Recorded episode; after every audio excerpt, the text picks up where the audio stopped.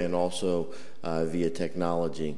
We're still looking forward to great things uh, that are coming and uh, the uh, release and pouring out of the Spirit of God upon all flesh, as the promise of God is in these, uh, which we believe, I believe, are the last days.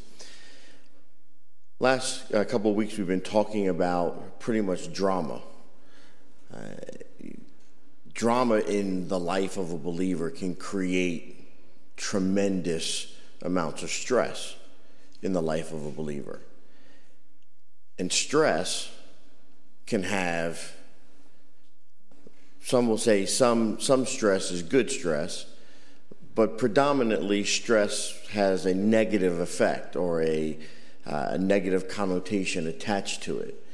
It can bring about both physical psychological, and um, just uh, a, an inability to deal with life, even to the point where many, because of the amount of stress that's on them, they've committed suicide or attempted to commit suicide, or they've introduced things into their life that just brought more, more drama.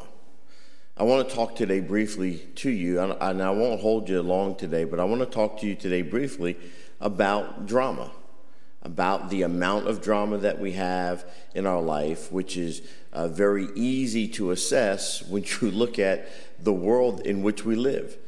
The world in which we live is full of drama.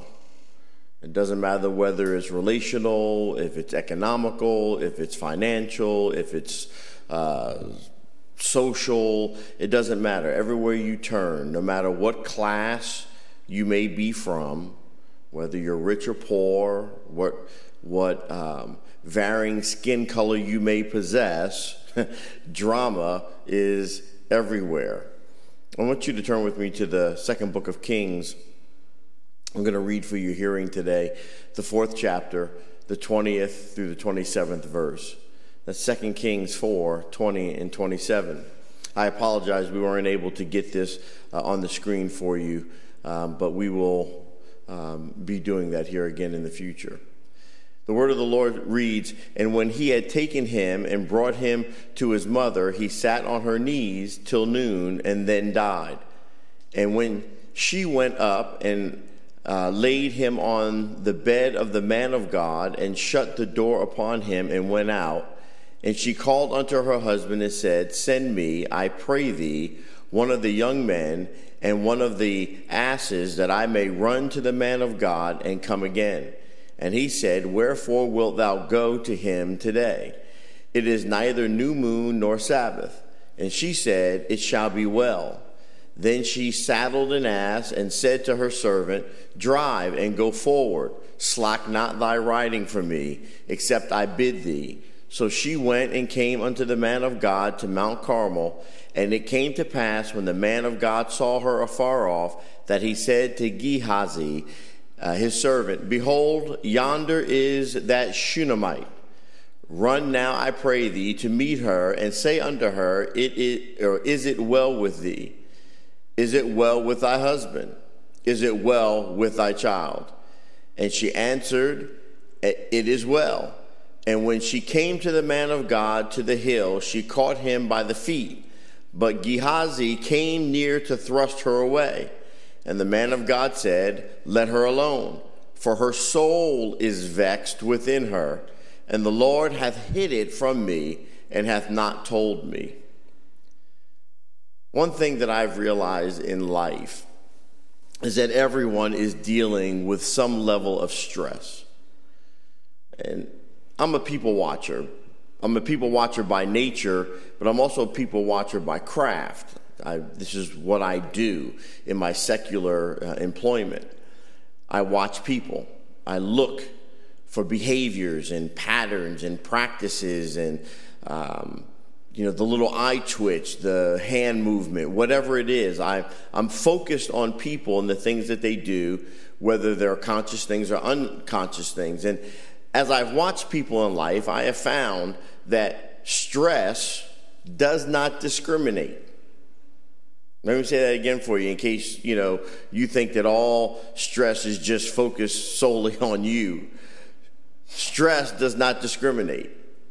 Everyone is susceptible to stress in varying degrees. What I've also noticed is that stress affects people differently, and the response to stress is also different. It is varied as there are varying people in the earth. But every study that I have read about dealing with stress have all had the same theme. Stress cannot be ignored and stress must be released. You cannot harbor stress in your body or in your mentality. I shared with somebody years ago that the body was not created to hold things in, it was created to release things out. And anytime you try to bury something in you, it will come out of you in some form or fashion because we have been created to bring life out of ourselves. Unfortunately, I've also noticed that in our attempt to counter the stress that many of us are dealing with, many people resort to things. And, and amazingly, I found that this is not just people outside the body of Christ, but this includes people in the body of Christ. Many people resort to things that create even more problems in their life, like tobacco, alcohol, drugs, sex violence. These things, besides having harmful side effects in and of themselves, can be very costly and often lead to addictions and health problems and uh, complications in relationships and um, even death.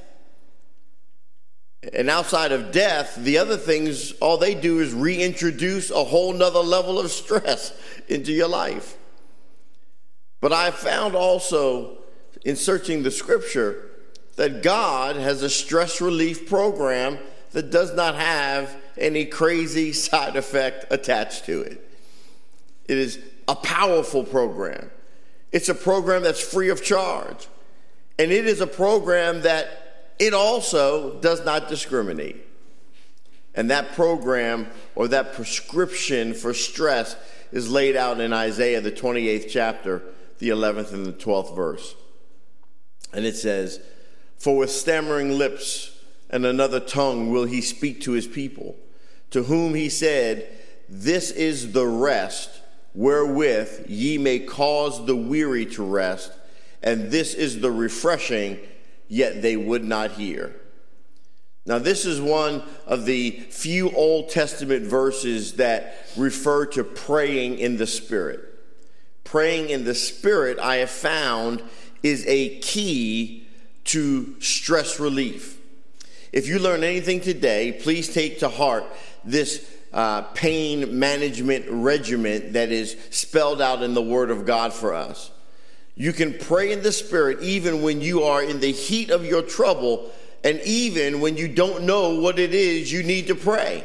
In fact, those of us that read the Bible understand that it declares in Romans 8 and 26, likewise the Spirit also helpeth our infirmities, for we know not what we should pray for as we ought, but the Spirit itself maketh intercessions for us with groanings which cannot be uttered. I don't know about you, but I want the Holy Spirit to make intercessions for me. And when the Holy Spirit is speaking in my behalf, I have found that I don't have to be anxious for anything. Let me share this beautiful passage of scripture with you, found in Philippians, the fourth chapter, the sixth through the seventh verse. It declares, Be anxious for nothing, but in everything by prayer and supplication with thanksgiving, let your requests be made known to God, and the peace of God, which surpasses all understanding, will guard your hearts and minds through Christ Jesus. Now, I believe that this passage refers to praying in the Spirit because the Greek words that are used for prayer and for supplication, proseuche and deesis, are the same words that are used in Ephesians, the sixth chapter, and the 18th verse, where it talks about praying always with all prayer and supplication in the Spirit. You don't have to live with anxiety or stress. Let me stress that for you. You don't have to live with anxiety or stress. Will you intersect with it? Yes. Does it have to take residence in you? No. Because as you pray in the Spirit, as you bring your requests to God and thank Him, which is an exercise of faith, for the answer, the peace of God will guard your heart as well as your mind through Christ Jesus. You may be under, uh, you may not understand how uh, God's peace works, but it can guard your emotions and reasoning despite whatever negative circumstances you might be facing. And that's why it is true peace that uh, the world cannot give to you. Not as the world gives. This is key for the life of a believer. You see, the world will present to you a type of peace that comes in various forms and tries to get you to buy into what uh, they're selling. They tell you that you can, you know, get peace when uh, your body is in the right posture and you, you practice breathing in the right way. I remember in my secular job sitting through training where they teach you to breathe a certain way in certain patterns while doing other things, and that's supposed to bring down the level of stress or to return your body to its um, you know sense of normal. The world tells you that you can get peace when you are tucked away at a mountain resort far from civilization where no one knows your name. And I have nothing against really any of these so called uh, escapes from the stress of your life. But the truth is, if having peace depends on anything that is external, if your peace is dependent upon external things or external circumstances, then your peace is not true or lasting peace because the one thing that I have found is circumstances can and do easily change. You could be in that mountain resort, and all of a sudden, this is the day that that mountain quakes. How much peace are you going to have in that? Peace has to come from inside your heart. And only the Lord Jesus can give you this true peace a peace that is rugged, strong, abiding, and unaffected by outward circumstances. Many of us have never experienced peace like this, but I want to show you just how you can access and apply this prescription written by the hand of God Himself to protect your heart, which is exposed to the stress of life. Let's take a quick look at Brother Peter. The Bible tells us how King Herod had ordered the apostle James to be killed, and when he saw how much this pleased the Jews, he had Peter arrested and thrown into prison as well. And he planned to bring Peter out before the people in a public trial and possibly have him executed right there. You can read about it in Acts, the 12th chapter, the first through the 11th verse. Now, just imagine the conditions that Peter would have been in when he was in prison. It's not like the prisons that we have today, and I am in no wise suggesting that the prisons that we have today are awesome places to be. But the prisons that we have today are, by comparison to what they had in the days of uh, the apostles, a far much better situation. Think about the aroma that surrounded Peter. He would have been, uh, you know, around stench the kind of stench that you would expect from an inhumane prison, cramped with filthy uh, uh, people who probably had to defecate in their own cells. And the music, well, that must have been playing in the background, uh, would have been the groans and cries of prisoners being beaten by the hardened guards. And as for being in the right posture, the Bible tells us that Peter was trussed up in two sets of chains and bound to two soldiers who flanked him. You see, I want you to understand that peace inside affects your situation outside. Doesn't Peter remind you of another man who stayed fast asleep even though there was chaos all around him? in Matthew 8 and 24. A great tempest arose as this man was crossing the Sea of Galilee, the howling winds whipping the waves into a frenzy over and over again. The hapless boat that he was in pitched toward the thundering skies. It came violently crashing down, only to be heaved upward again as it was tossed about by the swollen waters. Many of the men that were in the boat were seasoned fishermen who spent most of their lives navigating the sea, and yet they feared for their lives as it began to fill that boat with water, despite their best efforts at bailing that water out. And in the middle of all of this, the Prince of Peace was sleeping. Obviously, to the screaming winds and tumultuous waves, it had no effect on him. And finally, his disciples woke him up crying, Teacher, do you not care that we are perishing? Did you notice that it wasn't the storm the circumstance that woke Jesus up? It was the cry of his disciples. Our Lord Jesus got up, rebuked the wind, and said to the sea, Peace, be still. And just like that, the wind ceased, and there was a great calm. Mark 4 38 through 39. You ought to read it. And here's what I want you to see. Our Lord Jesus was not affected by the storm that was all around him. Instead, he could affect the storm and bring peace to his outside circumstances because he was full of peace on the inside. There's a phrase that I like to say that uh, when people say there are storms in your life, you have to have the attitude there are not storms in, in my life, I am the storm. Jesus was full of peace on the inside.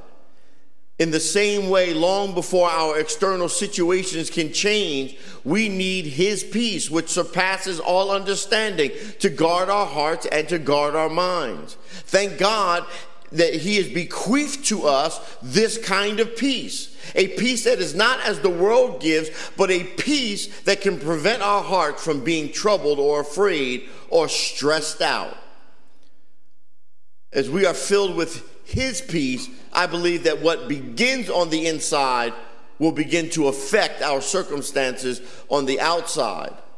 And they affect our circumstances on the outside because we are in connection with the very source of our resource, of our intellect, and of our joy. So everything for which we need is already internally present within us but the stress of life blinds our minds to seeing what we already possess to get through the circumstance that is external from us, trying to uh, affect what's internal in us. You have to guard your heart above all things. I've been uh, encouraged by God to study this portion of scripture from the book of Proverbs, the fourth uh, chapter, the 20th through the 23rd verse, where it declares, My son, attend to my words, incline thine ear unto my sayings. Let them not depart from thine eyes. Keep them in the midst of thine heart, for they are life unto those that find them, and health to all their flesh. Keep thy heart with all diligence, for out of it are the issues of life. Now, Proverbs 4 and 20 tells us to pay attention to the words that will follow because they are life to those who find them and health to all their flesh. Immediately following this instruction, the Bible tells us to keep our hearts with all diligence. And this means that when we keep our hearts with all diligence, it will bring life to us and health to us even to our flesh. In other words, the peace of God just does not have a spiritual connotation, but it has a natural connotation as well. But what does it mean to keep our hearts?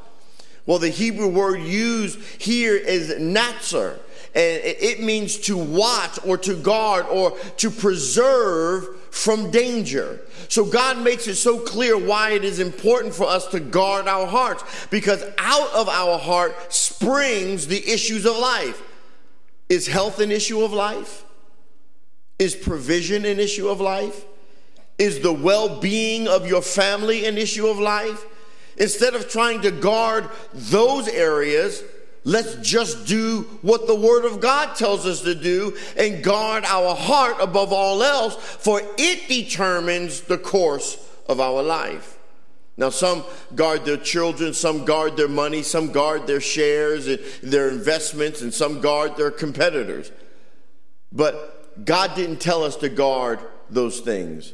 The only thing that He told us to guard was our heart.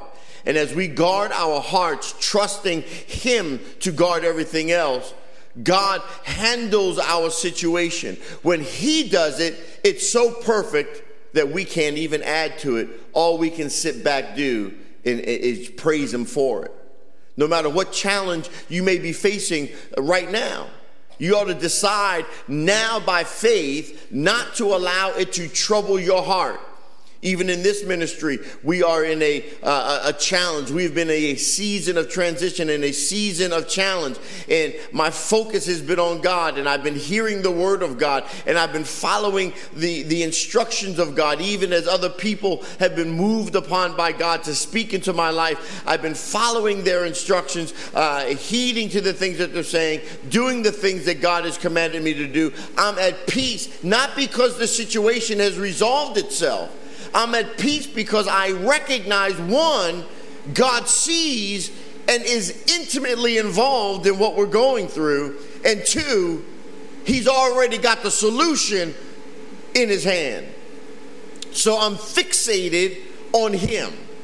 And because I'm looking at Him, I'm at peace. You know what happens when you take your eyes off of Christ? You sink. I don't want to sink. I want to keep my eyes on Jesus. You know what happens when you listen to every voice or every wind or, uh, or everything that everybody is saying? You get tossed to and fro. You find yourself in, in situations you didn't have to be in because you, you uh, followed the wrong uh, wisdom or the wrong instruction. But when you listen to Jesus, you will always be in the right place at the right time to receive what God has declared for your life. You have to pray, be fixated on God. You guard your heart with His peace on the inside of you. And God will guard your everything else and even change your outward circumstance, causing all things to work together for your good to His glory. But how do you guard your heart when things go wrong? Perhaps you really want to be, uh, you know, able to remain in this type of peace that I'm talking about, but you don't know how to because, you know, a huge debt is threatening to crush you, or you're faced with a storm or a problem that's crashing down on you all at the same time, or maybe you've got so much drama in your life you, you can't even look to the left or the right or up or down because everywhere you look, there's nothing but drama. Well, let me share with you just how you can practically guard your heart and apply His shalom to your life, no matter what you might be going through, or how much of what you're going through, seemingly overwhelming you, might be. Second Kings, as I open today, you may have been thinking to yourself, what does that story have to do with what I'm talking about? Well, Second King tells the powerful story of a Shunammite woman who, knowing that Elisha was a man of God, built a room for him to rest in whenever he passed by. One day, her young son died. She placed the body of her son on Elisha's bed. Then she shut the door, went out, and told her husband she was going to look for the man of God. She did not tell her husband what had happened to their son. And when he asked why she was going to look for Elisha, she simply answered, It is well. If you study the phrase, it is well, with a Hebrew lexicon, you will see that it is made up of only one Hebrew word, and that word is shalom. When you don't know what to say, you ought to just say, It is well or shalom. Saying shalom to whatever situation you may be battling right now. You may be going through it's on your left and on your right, and it seems like everyone is backing away, and you ought to just declare to your mountain, to your valley, to your sea, shalom. The woman got on her donkey and went to go look for Elisha at Mount Carmel. She went to find the man of God where she believed the man of God would be. And when Elisha saw her some distance away, he got his servant to run to meet her and ask, Is it well with you? Is it well with your husband? Is it well with the child? And again she answered, It is well. Now recognize that her answer was not a dictation of her problem, but rather it was evidence of her faith. Because remember that the answer, It is well, comes while her son lay dead on Elisha's bed. Even though her beloved son had died in her arms, she kept by faith confessing and declaring, Shalom, it is well. She kept declaring it when she finally meets Elijah, she caught him by his feet, her soul in deep distress, but still she did not say anything about her child's death. It was Elisha who figured it out. To cut a long story short or cut across the carpet, as they say, he went back with her, prayed for her son, and her child was raised back to life the evidence of the power of faith manifested by your confidence and fixation on Jesus that your outside circumstance can change. I don't know how it's going to be done. I don't even know the timing of when it's going to be done. I don't recognize the resource that's going to that is going to take to fix whatever you're going through. But I understand that if I stand in shalom, in faith to God, that He has it in His hand, and that not only does He have it in His hand, but He's going to use it in such a manner that the world will recognize He did it. Unleash the shalom of God by speaking. And this is what I pray that you will catch today. That you not underestimate the power of the Lord's shalom. I believe that the Shunammite woman had a robust understanding of shalom, and that was why she kept speaking forth shalom, even though her emotions would undoubtedly have been in great turmoil. She did not say what she felt. She didn't speak from her emotional state of being, but she spoke from her position of faith in God. She spoke forth the peace of God, shalom. She was able to guard her heart in the midst of great trial and adversity by guarding her mouth. And this is uh, a correlation between our heart and our mouth. The Bible tells us that out of the abundance of the heart, the mouth speaks, Luke 6 and 45. So, one of the ways that you can guard your heart is by guarding your mouth and changing the words that you speak. Whatever situation you might be in, you ought to unlock the power of the, the shalom of Jesus. When things in your life might not be going as planned, speak forth his shalom. When fears and anxieties might be overwhelming you, speak forth his shalom. Pray in the spirit. Bring your requests to God and allow his peace to guard your heart. Keep holding on to his promises and hiding them in the midst of your heart. The Bible says that there were often times when the men and women of God were in travail, they would remind God of the things that He has declared, reminding God of the things that He uh, declared, not because He has forgotten you, but that you might remember. As you remain in the shalom or the peace, you ought to get ready for good things to happen. You ought to get ready for good things to happen. Get ready for your miracle. Get ready for your dead dreams to be raised to life. Get ready for dead cells to be resurrected. Get ready for dead relationships to be infused with new life. All fear wants to do is shut you up. It wants you to close your lips. It wants you to be afraid to declare the things of God. I know what God has declared in my life. And I stand in the shalom of God. I may not be preaching to you today from where I would like to preach to you from, but I stand in the shalom of God, knowing that the, the temple that God has for me is already been prepared and I'm on my way to it. See what happened when Jesus rose from the dead. The Bible declares that then the same day at evening, being the first day of the week when the doors were shut up with the disciples uh, were assembled for fear of the Jews, Jesus came and stood in the midst and said to them, Shalom, or peace be with you. And when he had said this, he showed them his hands and his side. Then the disciples were glad when they saw the Lord. John 20, 19 through 20. But here's the question here's what I want you to see. Why were the doors shut? Why did they have the doors shut? The doors were shut because of fear. Oftentimes, those doors reflect our mouths. Our mouths are shut to the things of God because of fear. But then something happened. Jesus came and stood in the midst of that fear. And what was the very first word of the resurrected Jesus to his frightened disciples? Well, in our English Bible, he says, Peace be with you. But our Lord would have spoken in Hebrew, so he would have used the word shalom.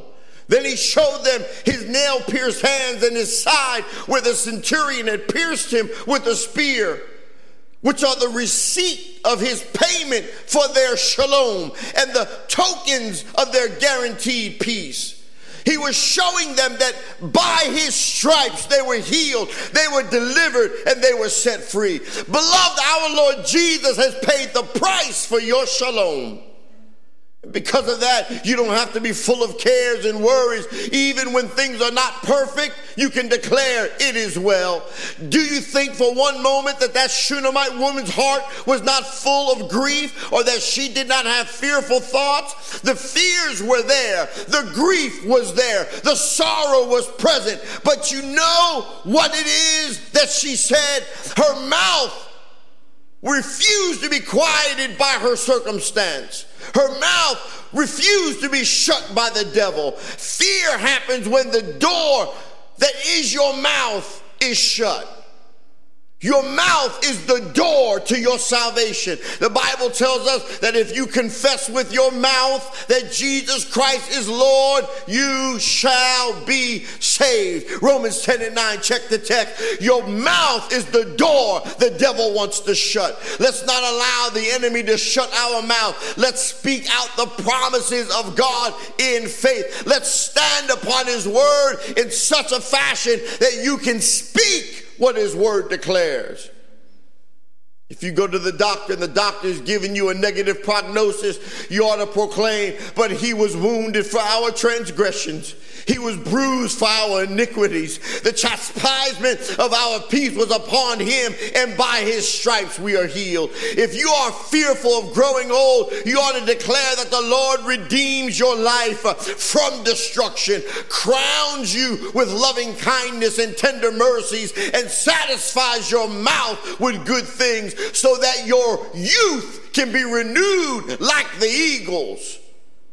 If you're struggling in your finances, you ought to pronounce by faith that the Lord will command the blessings on you in your storehouses and in all to which you set your hand. You ought to look at Deuteronomy 28 and 8. You have to understand the things that God has spoken so you can not only just stand on them, but declare them because in them you are saying it is well. And when you say it is well, what you're saying is, is God, I have confidence in you. Above everything that I see, above everything that I feel, above everything that I know, my confidence is wrapped up in you. You cannot allow the enemy to shut your mouth from speaking forth shalom and declaring the promises of God. Your situation might be bleak, the report may be negative, but you do not have to speak what you see in the natural. This is where we fail ourselves. We are constantly regurgitating natural things when God has caused us to be able to transverse this natural dimension and enter into the spiritual dimension and speak the things of God. Guard your mouth and fill it with unshakable and eternal truths from the Word of God. And the peace of God that surpasses all understanding shall guard your heart. I'm not telling you that in this life you won't have trouble. In fact, in this life, your life will be filled with trouble. It doesn't matter how old you get, how wise you get, until the day that you die, until the day that you experience physical death, you are going to deal with trouble.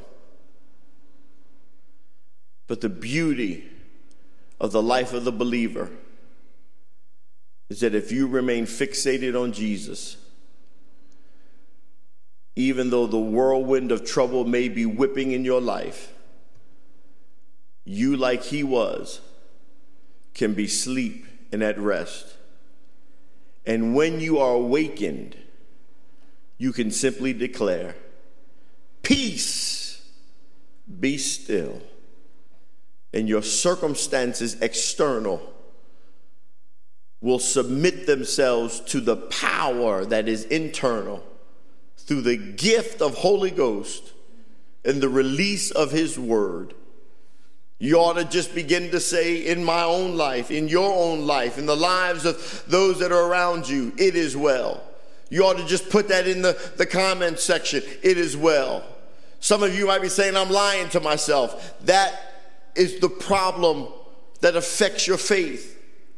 Is you believe your circumstances bigger, better, stronger than your God. I can say it is well because that is what it is when I put it in the hand of God. You have to have this confidence, this faith in God, and begin to just speak the things of God as God has declared. I'm not trying to be deep and wonderful.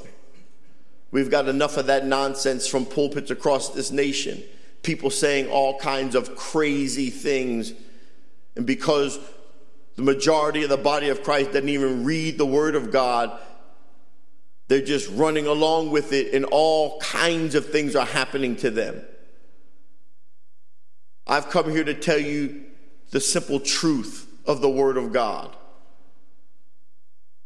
I believe that if Jesus came down and was as deep and wonderful as some preachers are across this nation, none of us would be saved because we would never be able to understand his plan of salvation but because he is who he is and we are who we are, he did not speak at the level of his intelligence, but he spoke at the level of ours that we might grab a hold to the things that he has declared, calling or demanding that we have faith in him even beyond our own understanding. And when you function and you operate in that in that level of, of faith in God and understanding that his desire is only to prosper for you, then you will recognize that no matter what your situation may be, you may have been high on the hill yesterday. You may have had everything given to you, everything in your hands, and then tomorrow a storm comes through and now you're desolate. Now you got nothing. Now everyone's left you, and you can still say, Shalom. It is well with my soul. The old folks used to sing that old song, It is well with my soul. Why is it well? Because sometimes to give what God wants to give, He has to remove what shouldn't have been there in the first place, taking up space, preventing you from enjoying the fullness of who He is. Hear me, people of God, today. You can have faith and confidence in God and in God alone. And in the middle of all of your uh, stress of life, you can simply say, It is well. Because at the end of the day, that is the truth. God bless you. Have a wonderful day. Enjoy this journey with the Lord. We'll see you soon. This has been a production of the GMFC Studios. God bless you.